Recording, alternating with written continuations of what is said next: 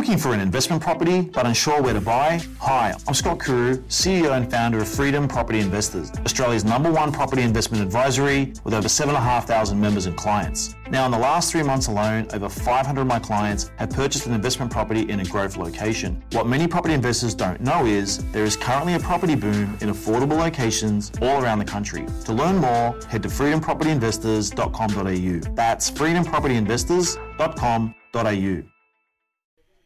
Well, we broke this story on Wednesday, and I'm going to follow it up because the Lokahi Foundation is a domestic violence charity that's based in the eastern suburbs. Now, Lokahi is right now helping 35 women and their children escape dangerous relationships. So, they do a seriously good job, seriously worthwhile work. But they've run out of money. So, they need $150,000 to keep the doors open. And today was the deadline. Now, we did our best to push the government, both state and federal, to hand over what is, in relative terms, a very small amount of money. 35 women and their children are counting on it. However, since raising this on Wednesday, we haven't been able to get anywhere, I'm sorry to say with either the federal or state government. So here is the list of politicians that we've gone to. The minister responsible for Lokahi's funding, Social Services Minister Amanda Rishworth. She's embarrassed herself, and she should be ashamed of herself. She's given us next to nothing. The Federal Treasurer, Jim Chalmers, Environment Minister, Tanya Plibersek, New South Wales Treasurer, Daniel Mookhey, New South Wales Minister for Women, Jodie Harrison, Federal Senator Anne Ruston, Liberal Senator, she's been hopeless. None of these politicians have helped us. It is quite frankly pathetic. You've got 35 women who are being looked after by the Lokahi Foundation to keep them out of situations where they could be subjected to domestic violence, and nobody wants to keep them in operation. Now, Minister Amanda Rishworth is where the buck stops here, the federal government. You know what she's done today? Minister Rishworth has not just decided to extend the funding, she's decided to cut all funding all together from the Lokahi Foundation. Now, I'm shocked by this. So, Lokahi had a meeting with the department today at 1 pm. Working hand in hand with the minister, they have decided to end government funding to Lokahi and have told them, well, we'll transition all your clients to other services in the eastern suburbs. Now, this is quite frankly disgraceful. We asked the Minister Amanda Rishworth on the show today. Clearly, clearly, she will not justify her decision because it is not justifiable. Ironically, she's at a meeting of state and territory ministers for women. Well, what are they supposed to be doing there? Protecting women? Or what? I thought that's what Lokahi does.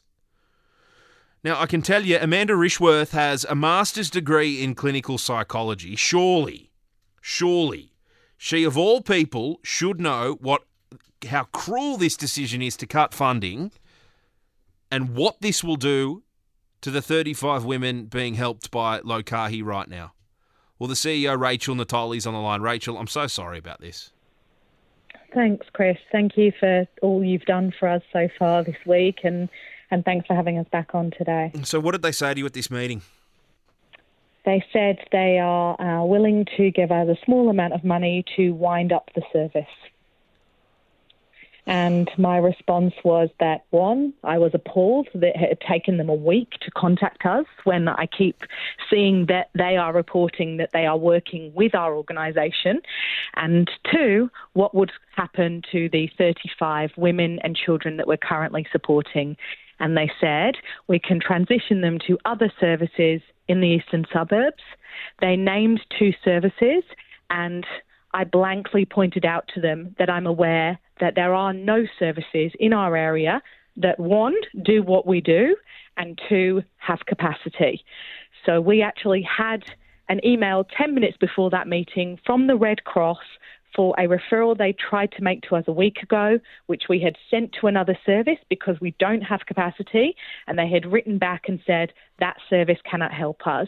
That service also doesn't help any women that are still with the perpetrator. They only help women once they have left.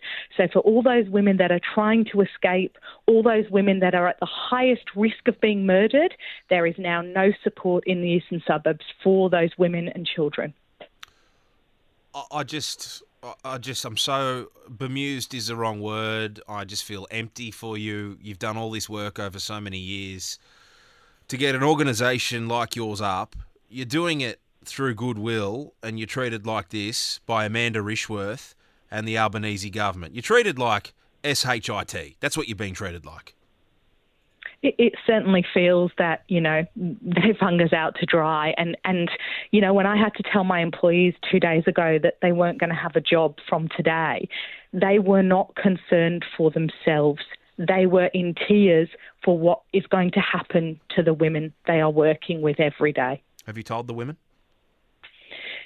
The women are aware because we had to come to you. We were on a current affair last night.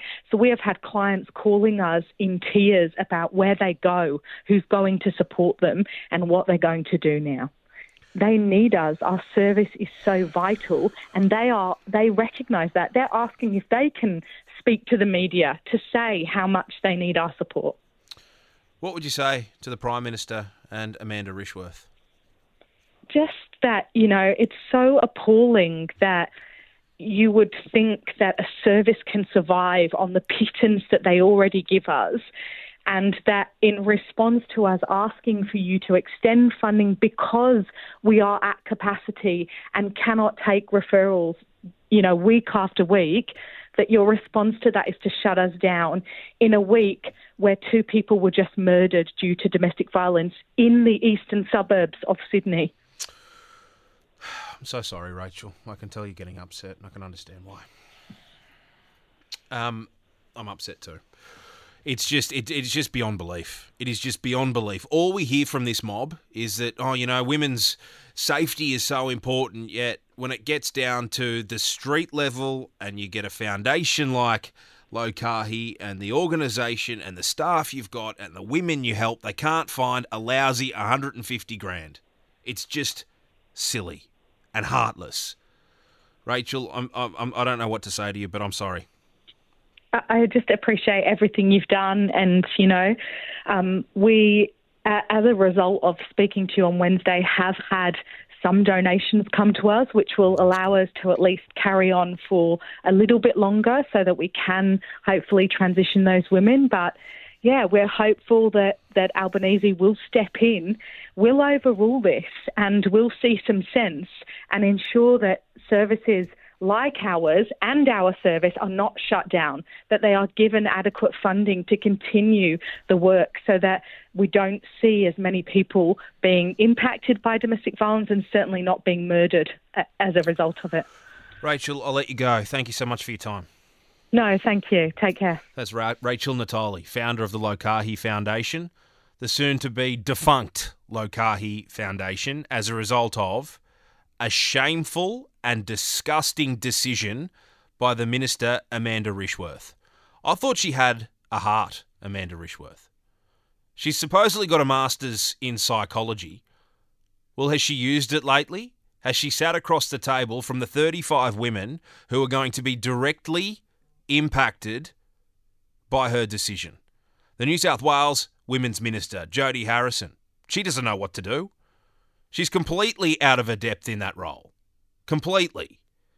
And now they've cut the funding for a vital domestic violence charity in Sydney. Just let that sink in. And anybody who works for Amanda Rishworth that we've been dealing with, let that sink in. What you have just done. 16 to 4.